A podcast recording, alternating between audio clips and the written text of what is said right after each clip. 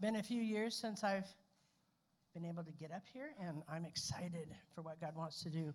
Oops, and like I said, He um, gave me a word a while back, and He's tweaked it, and I think it's appropriate for now. Okay, it's appropriate for now because it's the new year and it's a beginning. And so I just want to encourage all of you for what God has planned. I believe He has some pretty amazing things for us. So, first thing I want to do is I want to read you some lyrics from the song The Blessing. This is how I want to start out. The Lord bless you and keep you, make his face shine upon you, and be gracious to you. The Lord turn his face toward you and give you peace. May his favor be upon you and a thousand generations, and your family, and your children, and their children, and their children. May his favor be upon you and a thousand generations. May his presence go before you, and behind you, and beside you, all around you, and within you. He is with you. He is with you. And that song just really speaks to me because that's who he is. He, he's our daddy. And from someone who didn't know a daddy growing up, it's made him so much more a huge part of who I am now. So, Father God, I'm just going to, I just want to pray and ask that you would take whatever you don't want me to share, just wipe it out of my head. Father God, I just give you permission. Obedience is greater than sacrifice. And so, Father God, I want to obey. I want to share what you have for me to share. And so, Father God, I just submit this time to you that you would move through me. Father, that there would be listening ears, that, that the words that you've designed would pierce hearts, that lives would be enlivened and also changed if they need to be. And so, Father, I thank you. I praise you and I give you glory because you are a good, good God. So, the title today is The Goodness of God. So, a great deal of my life has been filled with generational curses, pain, heartache, and abuse. And I'm not going to go into any of those details. Some of you have heard my story before, and you know what I've been through. It has not been an easy, especially my childhood, but even into my adult life. And so I just want to share the key scripture for today is Psalm 107, 1 through 10. And it's a little bit long, but I, um, I just really believe that this is important. Let everyone give all their praise and thanks to the Lord. Here's why He's better than anyone could ever imagine. Yes, He's always loving and kind, and His faithful love never ends. So go ahead, let everyone know it. Tell the world how he broke through and delivered you from the power of darkness and has gathered us together from all over the world. He has set us free to be his very own. Some of us once wandered in the wilderness like desert nomads with no true direction or dwelling place, starving, thirsting, staggering. We became desperate and filled with despair. Then we cried out, Lord, help us, rescue us. And he did. He led us out by the right way until we reached a suitable city to dwell in. So lift your hands and thank God for his marvelous kindness and for all his miracles of mercy for those he loves. How he satisfies the souls of the thirsty ones and fills the hungry with goodness. Some of us once sat in darkness, living in the dark shadows of death. We were prisoners to our pain, chained to our regrets. So I think many of you have heard a lot of what I have been through, but I am just going to say the enemy has tried to destroy my life over and over and over throughout my life. Some of you have known very intimate details about my life. And I'm just here to tell you that I was an abused child. I was unloved and unwanted, and it was a very painful life to live. And there were many generational curses in my family that kind of got carried through, not only on just a lot of really hard things rape was one of the things that was rampant in my family. My grandmother had been raped many times. My mother was raped. I was a child of that rape. And I have been raped. My daughter, my oldest daughter, has been raped. Our son was raped. And I'm just telling you that that is a generational curse. And there are other curses that aren't maybe as severe as that. But I want you to know that God will heal that and break that curse. Jeff and I finally learned you can break these generational curses. And when we did that, our other two children have not had to deal with that. So you can break that curse in your life so that it doesn't get perpetuated. There's a lot of other curses, anger and rage and those kind of things that, that we've, we've had to deal with. But I'm just here to encourage you. There is nothing that God cannot heal. There is nothing that God cannot take and turn it for what He wants to do. so, my passion after going through the many things that I've gone through is to bring freedom to other people. My passion is encouraging, teaching, mentoring, and bringing healing through prayer and deliverance. Um, my life before Jesus was very painful. He took a broken, rage filled, former drug addict, drug dealer without an identity, and used it for his good. Ernest Hemingway has a quote that I love We are all broken. That's how the light gets in. So it's amazing. I got saved, and I don't like to share my testimony because it's painful, very painful, even though God has healed me. And so it doesn't have the sting it once had. Um, I was living with my boyfriend, got into a fight with him, went out drinking with a friend. I ended up getting attacked, being raped several times, being held against my will. And I was desperate. I realized after hours and hours and hours that I kept trying to get away and couldn't get away. And I started thinking about my little girl. I had a six year old. And I'm thinking, God, what if I never get to see her again? What if something happens and I'm not able to tell her one more time that I love her and that I'm sorry I made this mistake? And I, I was just at this broken place and I finally cried out. I had a friend at church that was a believer and she had said, if you ever need something, call out to God because He'll always be there for you. That's all she ever said to me. And I remembered it in that moment. So don't ever despise your little seeds that you plant in people's lives because it makes a huge difference. So I'm in this desperate place and I cried out and said, God, if you get me out of this, I will serve you for the rest of my life. And I just laid there for a moment, and then I opened my eyes and I could see there was light outside. And I thought, okay, it's light outside. If I can get outside, I'm not going to be so afraid because I don't know where I am. I have a vague memory of being thrown into a cab with two men. And so I don't even know where I am. And I'm, I'm just, Lord, help me. And I was able to get up and get out of there. And I found myself, I was down by the Galleria downtown. For those of you who've been here for a while, you know where that used to be. And I walked and I walked. And I was working downtown at that time, so I found my bus stop. I had enough change in my pocket to take the bus, and I got home. I took a really long shower. Then I called my friend and said, Where do you go to church? And she was kind of shocked, but she told me. And I went to this church, and it was a huge warehouse church and I'm sitting in the back, of course, because I don't know what's going on. I've never been to church. I didn't know God my whole life. And they did an altar call. And I'm like, oh, this is what I've been waiting for. I'm going to give my life to God. And so I, it was huge church. By the time I got to the front, nobody was there for me to give my prayer and, and get right with God. And so I thought, well, I'm not going to stop here. So I went back down the hall behind the stage and found an office. I'm assuming it was the pastor's office. And there's all these people sitting around talking. And I said, uh, I wanted to get prayer. And so they gave me this cute little old lady to get prayer with. And I'm thinking, oh, Lord, how am I going to talk to her about all this? But I did. I gave my life to Christ. I went to church for six months at that church. And still living with my boyfriend.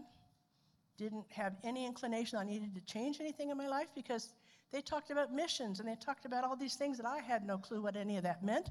I never knew God. I didn't know any of what was right and what was wrong. I lived in a very evil home. My, my stepfather was evil. He was horrible. He was abusive. And, and I didn't know about love like that, like the love of Christ. And so my sister, who was unsaved, called me one day and said, Marilyn, there is this church. My husband and I went to it. Her husband was a musician. We heard that they had really good music, so we wanted to go, and we went. And their music's great. You'd probably really like it. I said, Well, great, because this church is really not doing a whole lot for me. And it was New Song. And so we, I met my sister at New Song. She never went back, she never got saved. And yet I went there, and Richard was speaking in Romans, and it, I felt like my heart was fractured because I had so much to take care of, so much to deal with. Didn't know how to do any of it. But every week I went forward and I cried and I cried. And these women were so wonderful and so gracious to me. And they helped, it just felt like a, a balm, a, a, like a salve had been poured over these wounds that I had. And it just really helped me to change my life and to see differently. I had a, meeting with our, our associate pastor there, was Jim Andrew. And I remember setting up a meeting with him. And I had so much crud in my life that I sent him like a five page letter. This is my life, you know, beforehand, because I knew I wouldn't have time to tell him all the stories. And so I sent him this letter, went in there, and he was just blown away that I'd sent the letter. And I remember the one big thing that I got out of that meeting was I didn't know how to transform, how to change things in my life so that I could really, really walk for Christ. And he handed me this little paint thinner can that had all kinds of paint all over it. It was really gross and ugly and rusty looking. And he goes, This is your life right now, right? And I go, Okay. And then he says, This is what God wants to give you. And he handed me this beautiful crystal vase. And I went to let go of the can to grab it. And he goes, Oh, you can't let go. And I had to realize, oh my God, I needed to let go of all these things I thought I needed in my life. And I let go of that and reached out for that vase, and God has transformed my life. Yes, um, not everything's been easy, there's been hard times too. But still, my life is a totally radical change from what it was so radical that in 10 months of getting saved, I became Pastor Richard's secretary and the bookkeeper for the church. God knew I needed accountability. I needed to be in a place where I could not stray off. I had to stay on the straight and narrow path. He knew what I needed in every step of my life.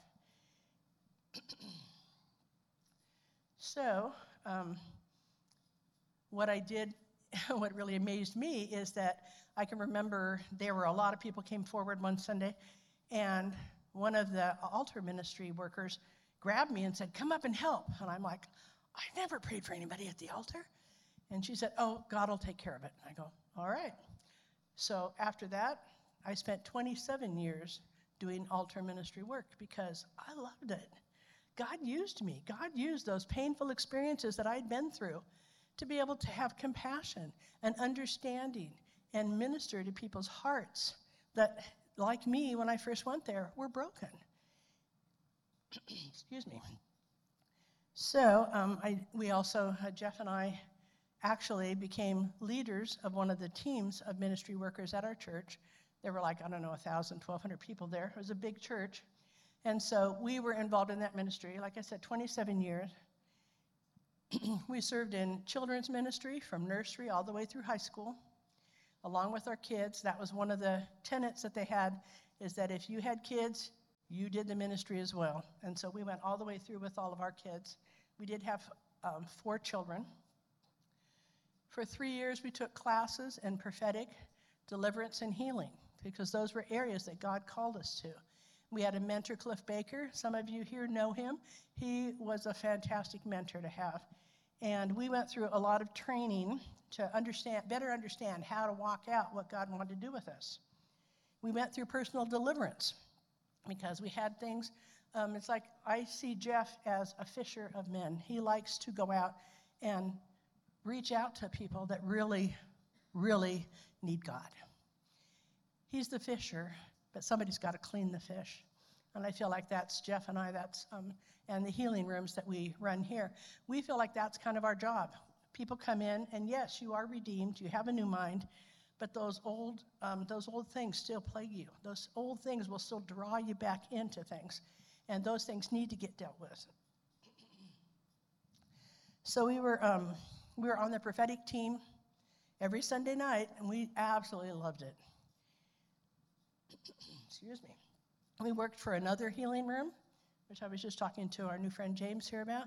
Uh, we worked with uh, Portland Healing Rooms for two years and just loved the ministry. Just, oh, we, we were so thrilled to be involved in that ministry and just see people go from being so broken and uh, many people with a lot of mental illness issues that were just totally torn up with their issues and to be able to see them get set free is just it's, it's amazing to see how god can do that then uh, in 2009 i was meeting with charlie on a weekly basis and i wanted to thank charlie for his help. Um, i let him know that we wanted to start our own healing room. We had some differences with with the other team. They wanted you to keep it to only a 15 minute prayer and we're like the holy spirit shouldn't get timed you know? I think the holy spirit should be able to run with what he wants to do. And so he helped set me up with somebody. We found out there was going to be a conference coming up in a very short amount of time, and we're like, we're broke. There's no way we can afford to go to Spokane, go to a conference, get a motel room, and do all this stuff. So we just said, okay, God, if you want the four of us that we're going to start the team, if you want us to go, you'll provide. And we didn't say anything to anybody about it.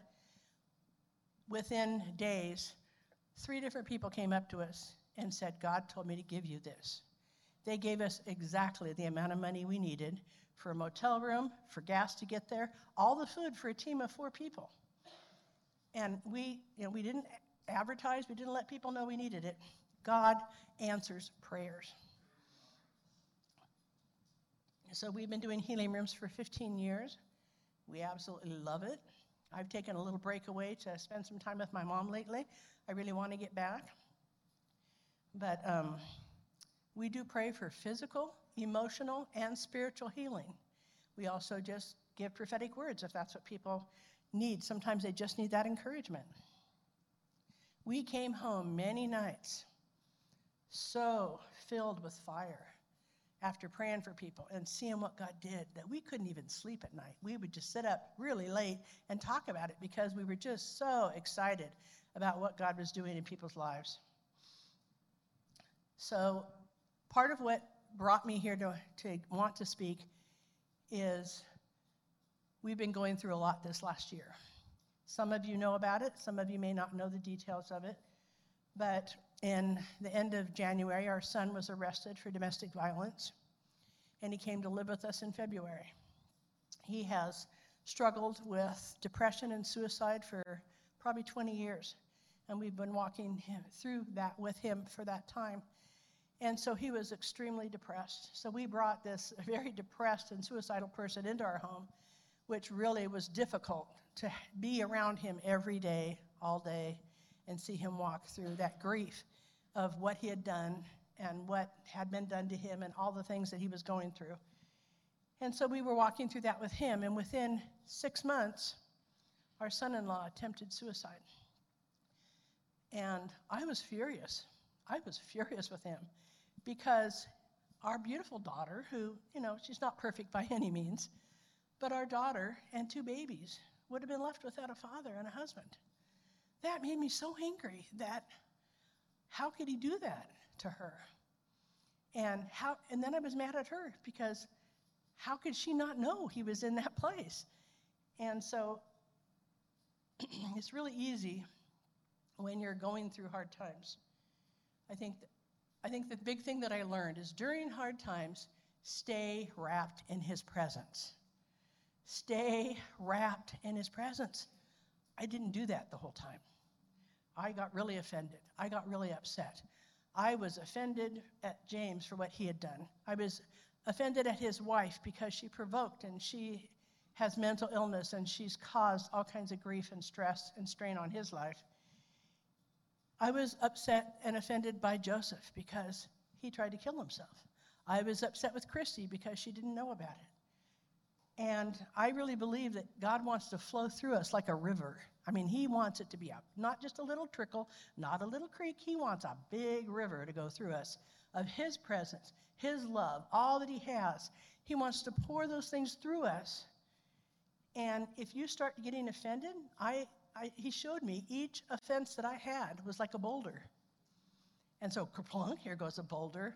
Here's a boulder of James, a boulder of Corey, you know, all these people that had done things that offended me, and all these boulders were coming in my river. And then it got so that I was offended by almost everybody. I got offended by my husband, little little things with him, my friends. I felt unwanted, I felt left out, isolated, and I started getting depressed.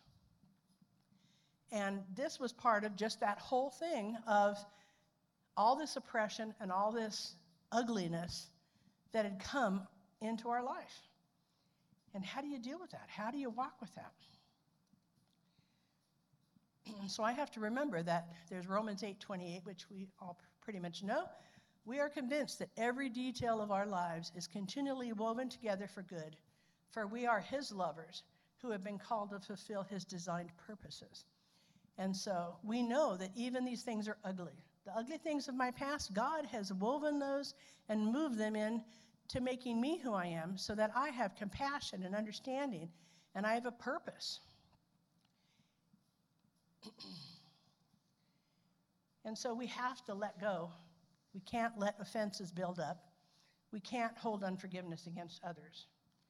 So I believe that God has given me some things that He wants me to release over you today.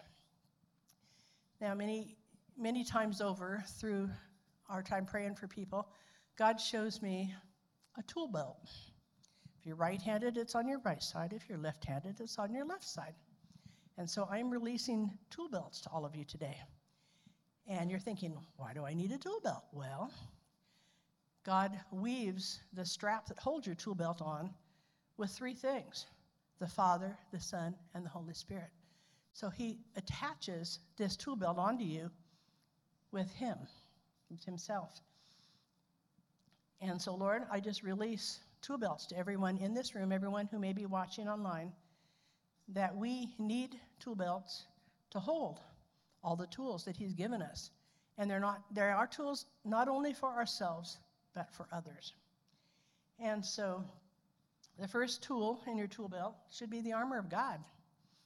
And I know that most of you know all the pieces of the armor of God, but I'm just going to repeat it quickly. That's in Ephesians 6 11 says to put on the complete armor provided for us so that you'll be protected as you fight against the evil strategies of the accuser.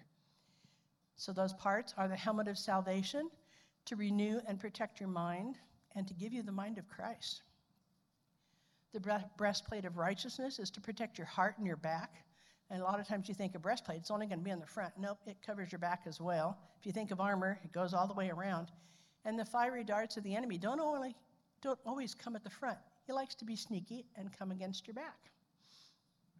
The belt of truth is to stand firm in the word of God.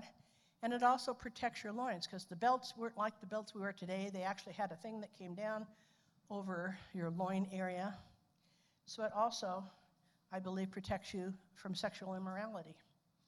The shield of faith is to extinguish the arrows of the enemy. So, as things are coming against you, and sometimes when you have attacks coming against you, you get kind of weak. And I think your armor gets kind of weak, or you forget to put your armor on. And so that shield is really there to help extinguish the arrows of the enemy. The shoes of peace is to walk in righteousness and also to lead the way for other people to follow. The sword of the Spirit is to attack the enemy with the Word of God. It's one thing that I use prophetically a lot when I pray for people, is that uh, the sword, he'll tell me, get out your sword. And I mean, when I pray for people, Jeff and I, we see in the Spirit and we also hear from God. We walk prophetically. And so he gives me prophetic acts to do sometimes. And the sword of the Spirit is one of those things that he uses quite often. Also, I want you to know an orphan spirit, which I've heard Charlie talk about a lot of times, an orphan spirit will accept the attack and will identify with it. So you are not an orphan. That's 1 John 3 1. Look with wonder at the depth of the Father's marvelous love that he has lavished on us. He has called us and made us his very own children. So you are not an orphan. So the second tool is forgiveness. Um, I had a horrible relationship with my stepfather. I, it was awful. I mean, he, it was a horrible childhood. I had a loving mother, which was, it's really a weird kind of combination. I had a loving mother, but I had a very cruel and horrible father. He was so cruel, I can remember, not just to me, but my other siblings. One time, my mom and I went to the grocery store, and we came home, and I saw my brother and sister with their heads in the window, and they were sobbing. And I thought, oh God, what did he do to them now? And when I got inside the house, found out my brother had been playing with matches in the laundry room. My dad found it. And so, to punish them, he held their fingers over the gas stove. They had one blister on every single finger of all 10 of their fingers. And they were in first and second grade. This is the dad that I grew up with. This is why I love my daddy, because he is so good. He's so the opposite of what I experienced on earth. So I thought I was punishing my dad. I didn't see him, I didn't let my children be around him. I really wanted nothing to do with him. And we had family get togethers, Christmas and birthdays. You'd have to see him. But I'd never invited him over, didn't really have anything to do with him. And just so happened, God was calling, tugging on my heart and saying, You can't hate him anymore. I mean, I hated him so much. I can remember at age 10, if I could have killed him, I would have done it if I could have gotten away with it. I had so much rage and hatred in my heart towards him. And God said, You can't do this anymore. You can't hate him anymore. As a Christian, you can't hate. You can't love me and hate someone else. And I'm like, But God, you know what he's done. And God said, No, you cannot hate someone. You got to let this go. And so he said, I want you to ask him to forgive you. And I go, Why would I ask him to forgive me? And he goes, For hating him. And I said, Okay, God. I thought, All right, I'm safe. God, you're going to have to set it up because I don't hang around with this guy. I don't have anything to do with him. So I'm not worried about it. Guess what happened? His dad died. And we were all going to go to the funeral. And we're at my mom's house gathering. And my, we're all getting ready to go. My dad goes, Who wants to ride with me? Crickets. Nobody wanted to ride with dad. And I heard my voice, I will. And I'm thinking, I don't remember. How'd that come out? I don't remember that. So, anyway, I rode with my dad to the funeral. And during that time, God said, This is your divine appointment. And I thought, oh, because his heart was softened. He was in a place where he could hear what I had to say. And so I just turned to him and said, Dad, I need to ask your forgiveness. And he goes, Why do I need to forgive you? If anything, you should forgive me. And I said, Dad, I've hated you. And I've, I mean, I said, I have hated you for so many years. I'm a Christian now. I can't hate you anymore. I need to let it go. So, will you forgive me for hating you for so many years? And he said, Of course, yes. And he goes, In fact, you don't know how much every day I regret the way I treated you and the other kids. Every day I have sorrow that I was that person. I have always loved you, and I don't know why I hurt you. Will you forgive me? Now, I got to hear for the first time in my life, my dad loved me. I'd never heard that before. So, by being obe- obedient to Christ, I got a reward out of that. So, forgiveness is a very important thing. And forgiveness is not for the other person, it's for you. And there's a saying that I've said, and I know I've heard Charlie say it before, is unforgiveness is like taking poison and expecting the other person to die. That's kind of the attitude that I had towards my dad. So, Lord, I'm just asking right now if anyone has any unforgiveness in their heart, Father God, that you would reveal it to them, that they might be able to get things cleaned out, that they would be able to have a, a clean slate for this year.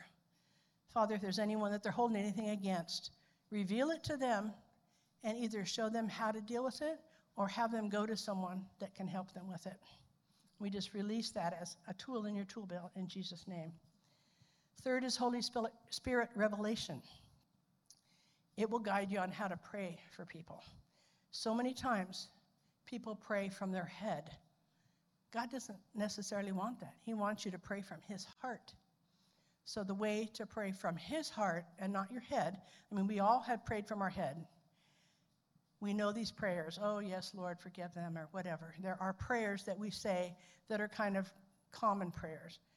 God wants you to pray with power and authority. So when you know someone who's sick with cancer, you don't go, okay, Lord, my friend has cancer, heal them if it's your will. That's what I consider a mamby-pamby prayer. We've all prayed them before, but what God wants is for you to pray in power. When you have that revelation, He will show you God, my friend has cancer. I curse that cancer and I tell it to go to the feet of Jesus, that all cancer would go out of their body. And Father, I just release right now divine healing in their body. That anything cancer's tried to steal from them, you would restore it. You would refresh them. You would revitalize their body in Jesus' name. I mean, that's praying with power and authority. So, Lord God, right now, I just release that to everyone here that you would receive that revelation on how to pray with power and authority. He's given it to us already. So let's grab it and take it, put it in our tool belt. Fourth is wisdom and discernment.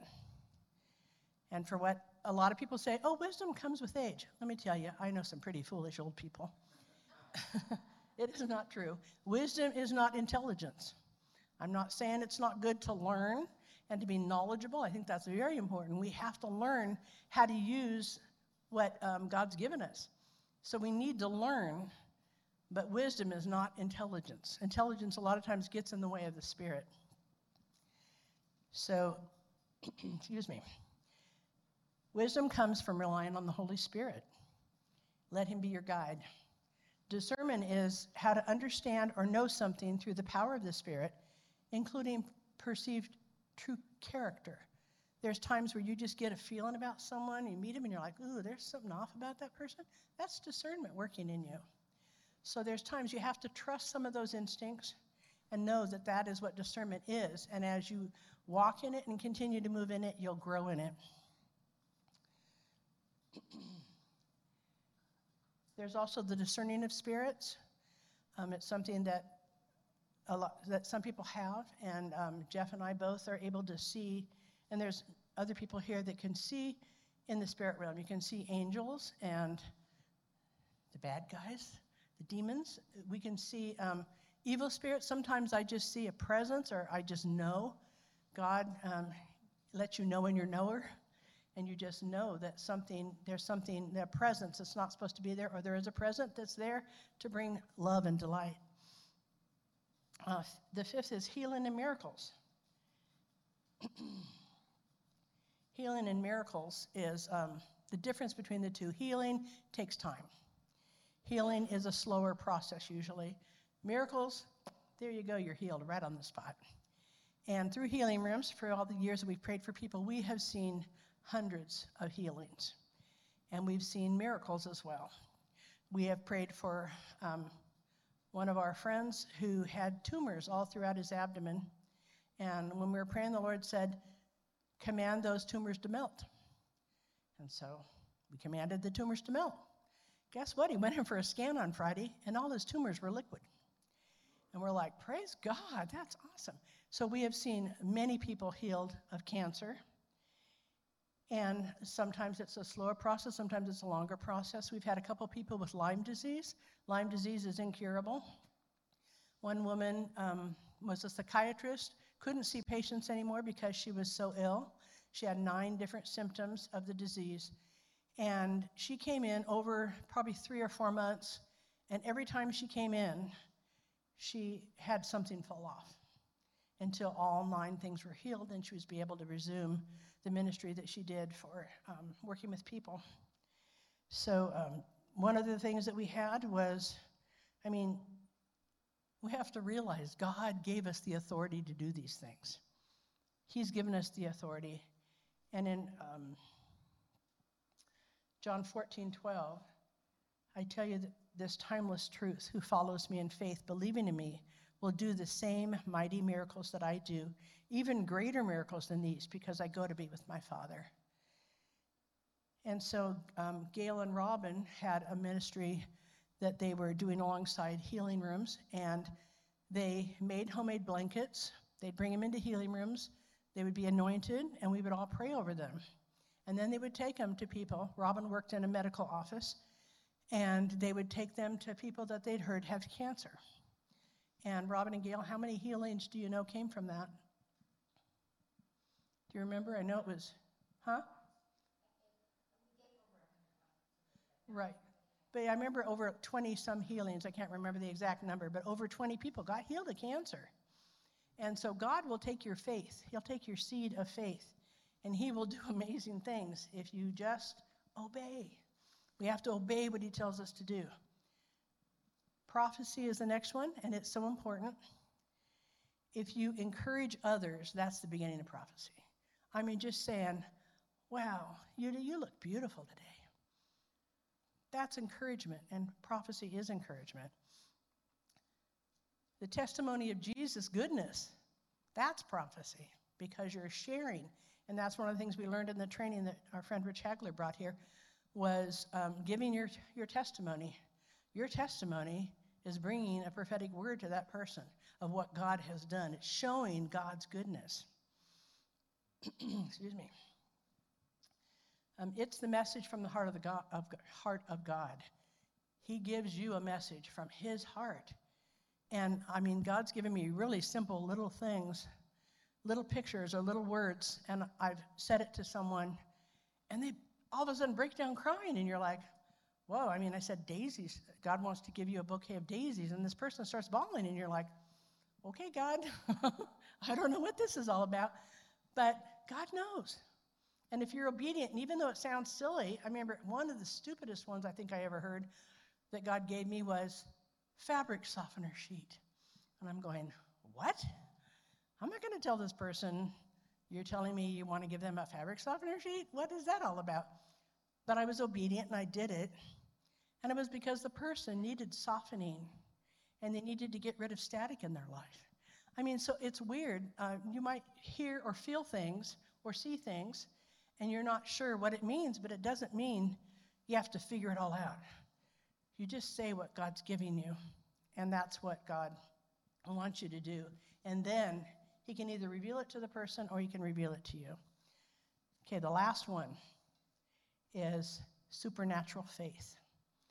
I thought it was weird that God put me put this last on my list of things he told me that after I released all the others, that you would probably need supernatural faith to believe for it, because many of us don't walk in supernatural ways.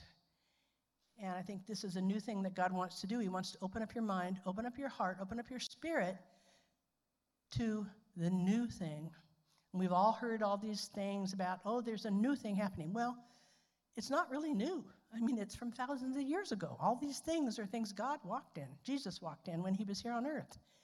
And he's told us in the scripture in John, First John, that he wants us all to walk in these things. And so that supernatural faith, I just release supernatural faith to all of you, Father, that Father would be able to move in your life, that He would be able to open your ears and your eyes, that He would be able to open your hearts and your spirits to all that He wants to do. You are His precious, precious children. And what of us wouldn't give precious gifts to our children?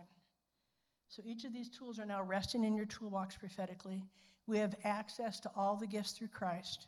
It is your choice on whether you decide to ask Holy Spirit to help you walk them out. If you need help, there's many people in this building that can, that can help you understand better on how to use them, and uh, especially things that you're unfamiliar with. Each of you has an incredible storehouse of treasure in you that He wants to activate. And He wants to advance His kingdom through you, each one of you. Have something to bring. There's no, you know, it's not a dog and pony show where only the people up on stage are the ones that God speaks to. God wants to speak to each one of you individually. If He can do it for me, I mean, I, I was a drug addict. My, my first husband and I were drug dealers. If He can take somebody broken, walking in evil, and transform their lives into someone who can reach out and touch and bring God's love to people, He can do it for anybody. So I want to make declarations. This is my second closing. God is filling you with fresh wonder and eyes to see the beauty all around you. You are receiving fresh faith to expect the promises of God to come to pass. God knows you deeply and is fulfilling the desires of your heart. God is encouraging your heart so that you can dream again. You are precious to God, and His presence is always with you.